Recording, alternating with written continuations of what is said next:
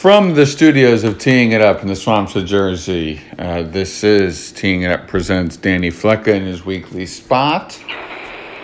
Danny, good morning. How are we today? I'm good. How are you? I am fine. Uh, windswept rain with a wind chill of 41 as we sit down to record. This feels like football weather, so probably a good time to talk the draft. Um, well, not quite spring yet, so. Yeah. I mean, it's technically spring, but it's not feeling like it, that's for sure. Um, this was a weird draft. A, I wasn't around for it. So I've been living vicariously through others, uh, their writing and their opinions, um, because I was not here for it. B, we didn't have a lot of star players. We had a lot of quality guys and quality uh, players that, that we'll be hearing about for years and years to come in terms of their roles, but it's not the overarching, oh my God, guys, that uh, last year's draft, for example, happened with all those quarterbacks. So, as you sit here right now, what are your biggest takeaways from the draft? Yeah, I agree with you that it wasn't a star-studded draft. We weren't seeing, um, you know, top-tier name brand guys that everybody's familiar with going into top 15. No quarterback in the top 15, you know, doesn't help either. I think it's the first time since 2003. Um, that, that only one quarterback was selected in the first round, and I think you have to go back to the EJ Manuel trade, I mean EJ Manuel draft um, for the last time a quarterback was selected so low for the first time in the draft. I think we saw two things here. I saw, you know, one that people were not as open to trading future picks. So people weren't going to overextend themselves to get into a situation where they have to reach on a player and give up capital for next year and so forth and so on. I, I think it's been consensus and been talked about that the draft next year is going to provide more depth, more quality, and obviously you have the top tier quarterbacks on it. Uh, and then another thing you saw was a lot of, I, I think, teams that traded on the second and third day to try to get volume. I think that was one strategy that a lot of teams took. You know, some teams had upwards of 10 to 11 picks this year uh, in this draft, just trying to find a way to quickly restack their rosters uh, with cheap players, um, you know, on short-term contracts, and just try to, you know, get that volume in there, hoping that with that volume that you get a, a higher percentage of sticks. So. Uh, nothing too major to me uh, stuck out. You know, there were some reaches as there are every single year, some some head scratchers. Um, but you know, you, you know, these teams I think were were really hoping to try to get as much quality as they could out of this year and hope that they could have that ability next year to maneuver around in the draft, which I think is what a lot of teams are looking forward to. We also have uh, had some major trades go down um, of current players, um, including a very upset Lamar Jackson going WTF after losing one of his wideouts. So you can start with AJ. Uh, Green, or or you can go wherever you want. But the trading of current players, um, which I, I, guess could be seen as an indictment on who is available, but also could be seen as, as you said, teams trying to get their rosters right and realizing we can't sign these people, so let's just flip them. Yeah, I think we're seeing two things here. One is that the wide receiver position in the last couple of years has become sort of a, a roster, you know, sunk cost. If you take, if you want, you know, if you want to look at it that way, that you have to pay premiums for top tier players that maybe you weren't paying five, six, seven, eight years ago. But on the flip side of that is that you are seeing that each year the depth at wide receiver in the draft keeps getting bigger and bigger and bigger, and more quality players keep showing up. And and you look at some of these players that are are being traded at the wide receiver position. You look at Tyreek Hill, drafted in what the third or fourth round. Yeah, he had some character issues, but that about that impacts your your stock.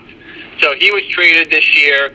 Um, you saw AJ Brown go. He was a second-year wide receiver, a second-round uh, drafted wide receiver. You saw uh, Marquise Brown get traded. He was also a second-round uh, wide receiver. So th- these receivers are becoming more and more expendable in a case because the classes behind them are deeper and deeper and deeper. And teams might be taking a strategy very similar to what you see like with a running back. Know, we'll, we'll just draft a number of wide receivers. We know that they're deep. Uh, it's a deep class.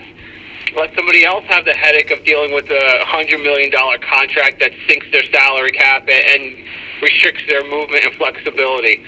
Not to say that these players don't deserve it and they don't. You know, AJ Brown's a phenomenal wide receiver, but it's got to be a head scratch that the current team that he plays on doesn't want to give him that that money. Uh, and then you go into a new system, new quarterback. You know, his production, his ability to, to produce is going to take a hit to begin with. It's just going to be a new environment for him. So, you know, I think we're going to see more of this of this type of thing happen as we continue to move forward, where wide receivers are going to be, you know, traded on, on their rookie contracts towards the end while they're looking for extensions, knowing that hey, in the in the draft, we can get a quality wide receiver in the second or third round, develop them, and then do the same thing over and over again, because the college game isn't changing. You know, more and more wide receivers are going to keep coming out, and more and more of them are going to be skilled enough to, to possibly replace some of their predecessors. You know, when they leave the team. Daniel Flecko with us here on teeing it up. When when you look at Davante Adams. Um, and and so many guys in this. You know, you, you mentioned Tyreek Hill. I, I think Davante Adams is an interesting case where he really, really, really, really, really wanted to get back to play with Derek Carr after the Packers wouldn't give him uh, the money that he wanted. And what I've always said, and you've heard me say this, is that friendships are nice, but championships are what you're looking for. I wonder if we're going to have a new wave of similar to the uh, uh, um, um, NBA, guys that are just upset, guys that don't like the way things are going. Because you look at some of these trades and you're going to go from guys who wanted money to suddenly guys disgruntled as to where they're playing. I would argue that the latter is a bigger problem to the team that they're currently on than the former. Um, it's going to be a really interesting environment, and I think Davante Adams may uh, may want to uh, wish that he signed for lower money with Green Bay because I'm not sure he's going to really like it in in uh, Vegas. Yeah, it, it's a tough it's a tough thing to, to get your head around because uh, on one side of the thing, you know, a situation at times can be more valuable than perhaps the money that you get someplace else.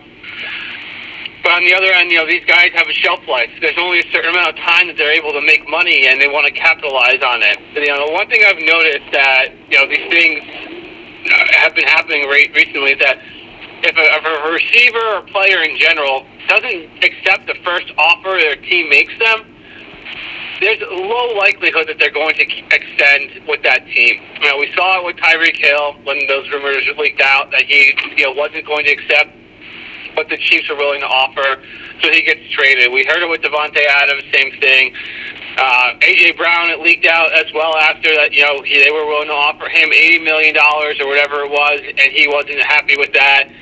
You know, and then we are currently in that saga with Deebo Samuel. Same thing. Whether or not he gets traded is yet to be determined. I, I assume that you know, since he was not traded on draft day, he's probably not going to be traded um, at least this this year. Maybe maybe next year they'll, they'll franchise tag him and trade him for a first round pick. But I, I think if these players aren't signing after that first or second potential offer that they're getting, they're going to be disgruntled. They're going to be looking for something else, and it just shows the power right now that's with the players.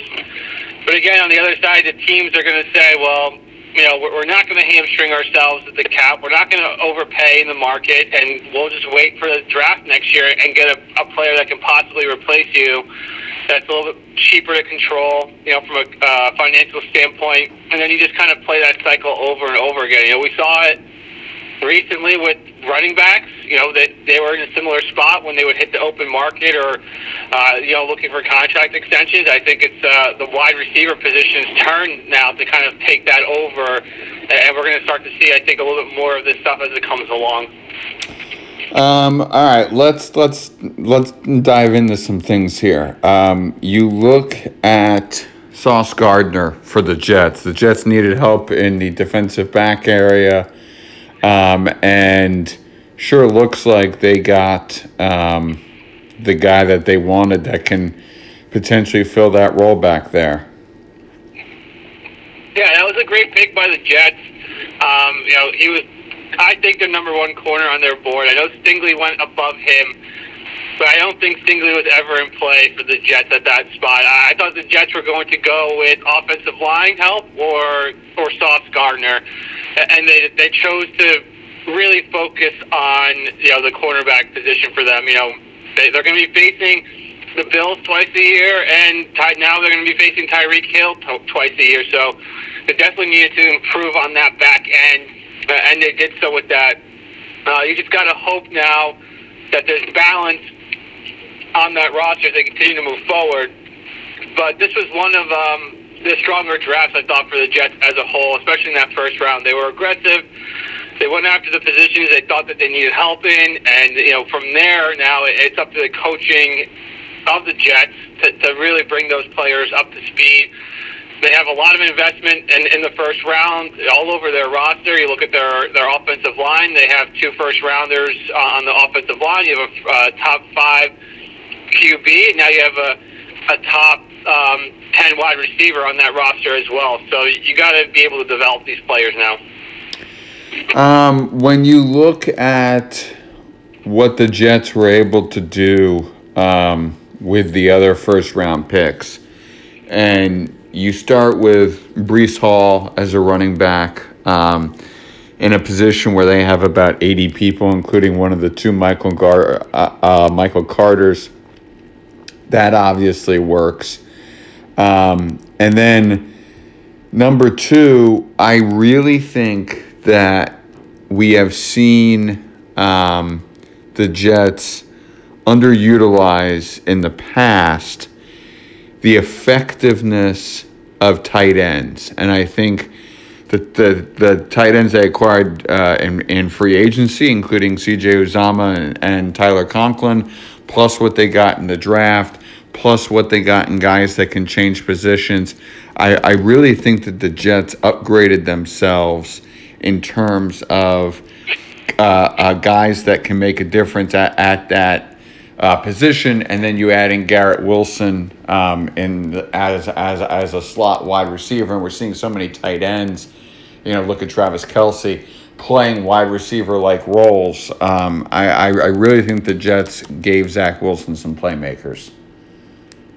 Yeah, I mean, all you need to do is look at who their their offensive play caller is, and he's a a LaFleur, and he comes from that Shanahan tree where they want to use multiple backs, multiple tight ends, they're usually in two wide receiver sets, um, and they want a quarterback that's not going to make mistakes. I, I think that's the big piece, right? Zach Wilson needs to play within the system. We talked about it last year with him. He he at times will not take what's there to him, and that's going to be the biggest piece for him moving forward. Is you can have all these weapons, you can have the best protection in the world, but if you're forcing throws, if you're only looking to throw, you know, 60-yard bombs every single play, your offense is not going to be successful. And I think what the Jets are trying to do is just develop a system that provides more opportunity for Zach Wilson to maybe not shoulder the entire burden every single play. You know, dynamic running backs, you know, Breece Hall and Michael Carter, how that backfield shakes out is going to be interesting. They look at the wide receiver position for them. They still have, you know, Berrios they re-signed, uh, Corey Davis, and now you add in Garrett Wilson, who's, you know, more than just a slot receiver. He can play outside. The tight end position, you know, still leaves a lot to be desired, in my opinion. You know, Uzomah and Conklin aren't going to be those, you know, field stretchers for you, but they should be, provide some good underneath production, you know, for the Jets on that side, uh, on that, um, you know, on those types of plays. You know, the offensive line is still a question. You know, what's going on with Mekhi Becton? You know, is he going to be able to, to stay healthy for you guys? Is he going to be able to give you 16, 16 17 games? You know, what's going on there? There were some rumblings that maybe he'd be traded uh, after only two years, but you know, they're just trying to build a very similar type of system that we've seen in the past, you know, in Denver under Shanahan that we're seeing in San Francisco right now. Just multiple options that allows Zach Wilson to really control the game and manage the game in a sense where he doesn't have to always take that big shot downfield. Danny Flecko with us here on, on teeing it up. Uh, let's let's flip to your Giants. How would you evaluate their draft? I thought day one was great for them. Um, they got the two top players. I thought they were on their board. You know, Thibodeaux was a, a smokescreen for a while. They didn't know if he would, you know, go to the Giants or or last, you know, until like the tenth or twelfth pick. You know, when you were reading some of the reports on him but really happy that they were able to get him. And once they got him, you know, and the three offensive linemen were on the board, I think they were comfortable knowing that they'll be the most, uh, you know, polished of the three. Uh, you can definitely slide in at right tackle for them. Um, you know, he does have the highest ceiling, I think, of the three, but he does have some other other things he needs to work on. But you bookend that offensive line now for the you know for the next five, six, you know, eight years, depending on you know their their progression.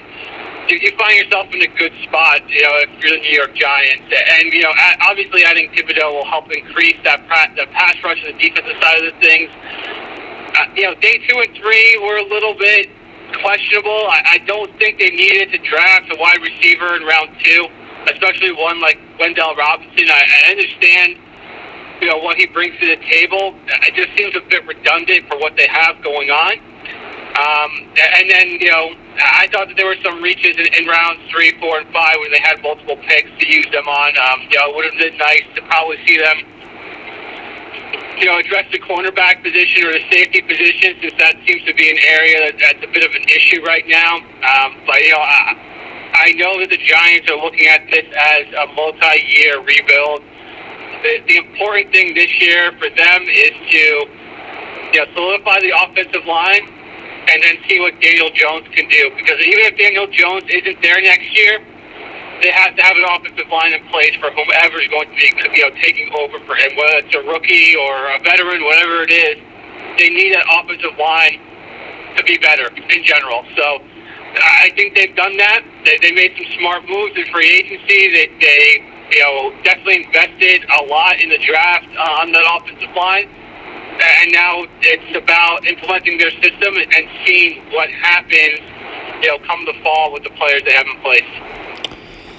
Danny Flicker with us here on Teeing It Up. Any other parting draft thoughts from you? Yeah, not really. I mean, you know, I, I think the Ravens killed it. You know, as I think they do most years. That they are just a good organization. They know how to identify talent, and they are smart with their picks. You know, the Eagles are going to come away as darlings of the draft as well. How that all plays out for them, we'll see. I think AJ Brown. You know, you look at him as a draft pick. Um, you know, they're able to get AJ Brown, but there's a significant investment there. Is Jalen Hurts the guy that's going to bring them to the next level? Now that he has AJ Brown, we'll see. But you know, with like any of these picks, you you really don't know until they play. So know, I'm excited to see what happens. We're only a couple months away from training camp, and then you know from there the other season gets started. So that's when we'll really understand you know what these players are going to bring to the table.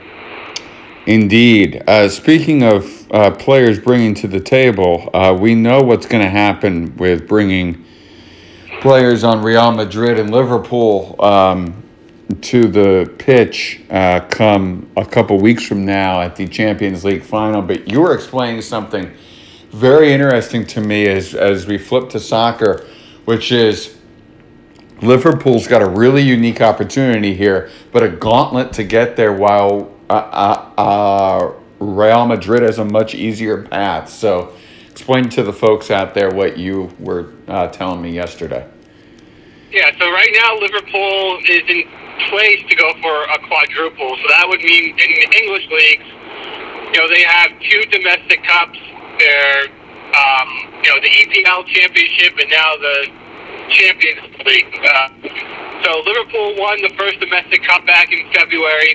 They have the final against Chelsea on the 17th for the second domestic cup.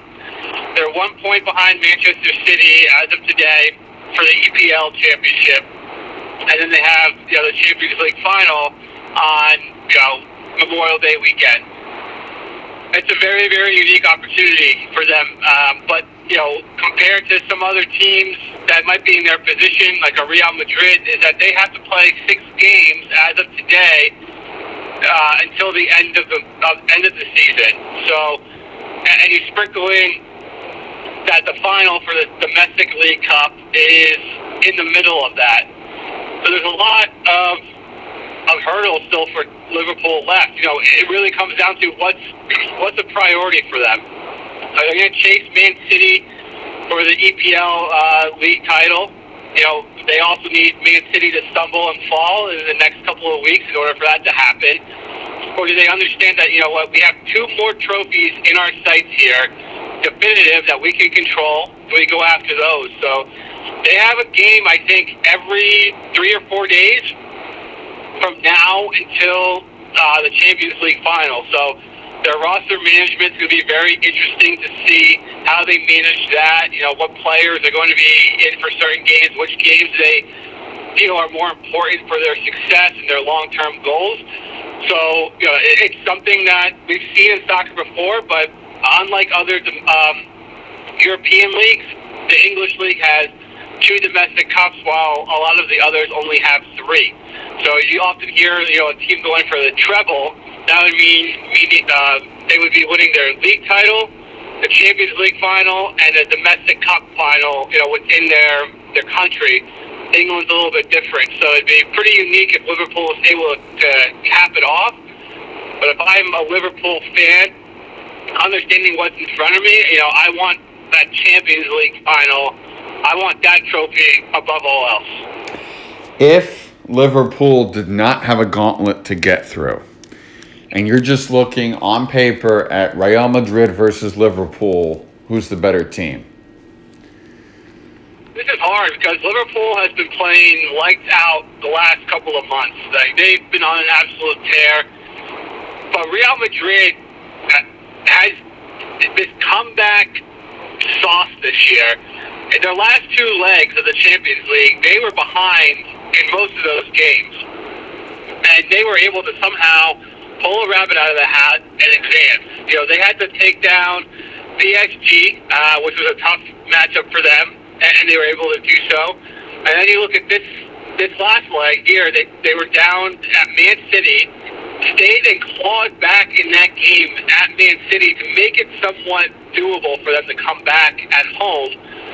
They were able to then get a miracle upon miracles on Wednesday, scoring two goals in the last three minutes, and then winning in extra time. You know, they have a very, a very good coach in Carlo Ancelotti who knows how to play in Champions Leagues. This is, I think, his fifth final he's been to. Um, and this team at Real Madrid, even though it's minus Ronaldo, has a lot of pieces there that experienced that success while he was there. So they understand the stage they're going to be on. Um, they've had a good year. They've been able to fight back and really been somewhat of a surprise, I think, from, from a results perspective of what they've been able to do. So it's a tough, it's a tough, you know, game to analyze. You know, so it's not a, a you know two-legged competition. It's a you know a final. It's one game those games tend to be a little bit more cautious. And, you know, a team that's more aggressive is probably going to be better off. And that's, I think, going to be Liverpool. Um, but again, how are they going to manage their roster the next couple of weeks?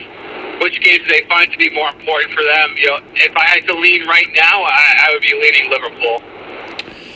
Danny Flecker with us here on Teeing It Up. Is there anything either in the NBA playoffs or the NHL playoffs you would like to touch on?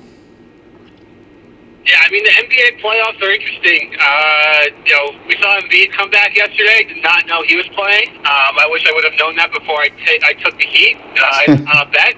That would have been nice. Uh, I think I placed it a little bit too early in the day.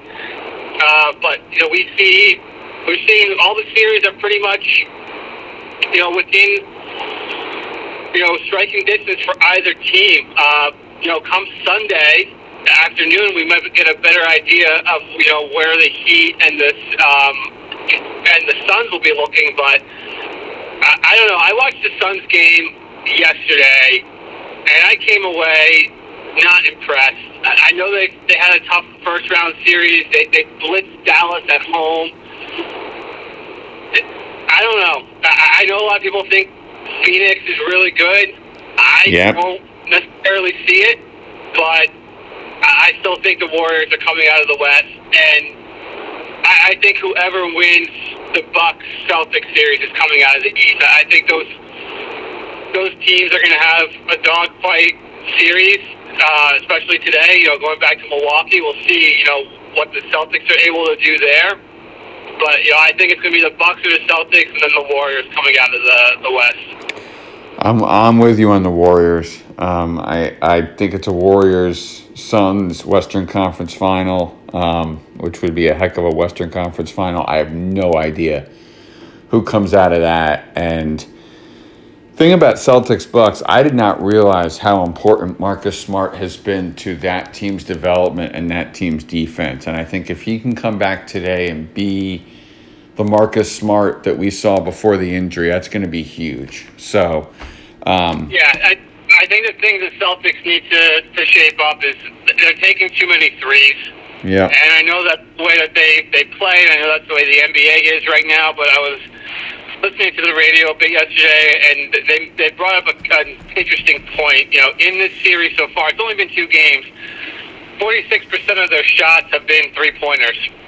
And that's a tough way to win a seven game series. A majority of champions, the last like six or seven years, have shot around 40% of their shots from three.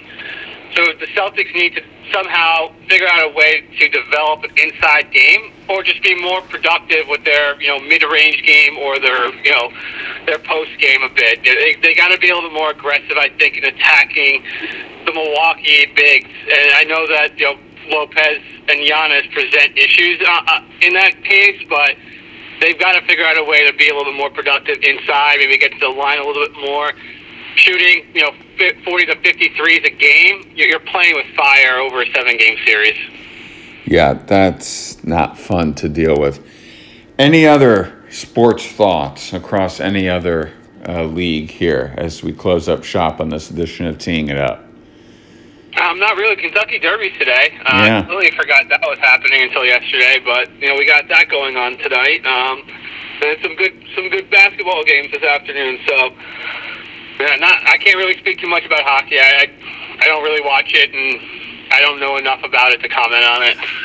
Uh, uh, have you picked your horse yet for the Kentucky Derby? I have not. I I don't know if I'll even put anything on it. I I just don't know anything about horse racing, and I think it's something like the last four or five races the favorites have won. Um, and apparently, it's supposed to be a really uh, crappy day down there, uh, rain and um, and wind. It's going to be a sloppy track, so that that definitely will affect things. But I have no no idea which way it's going to. Yep, I hear you on that one.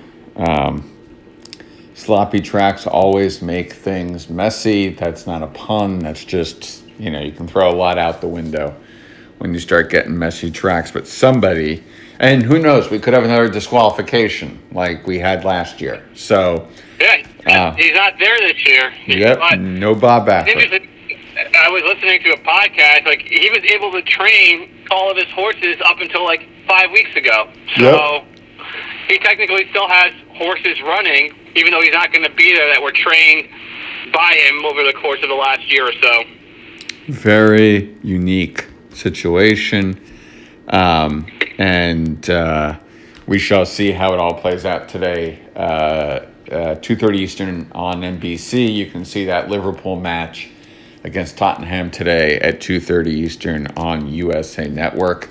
Danny uh, Flecka, thank you, as always, for coming on Teeing It Up with Jeremy Shung. Thanks, my man. Have a great rest of the day. You got it. Same to you and same to all of you out there.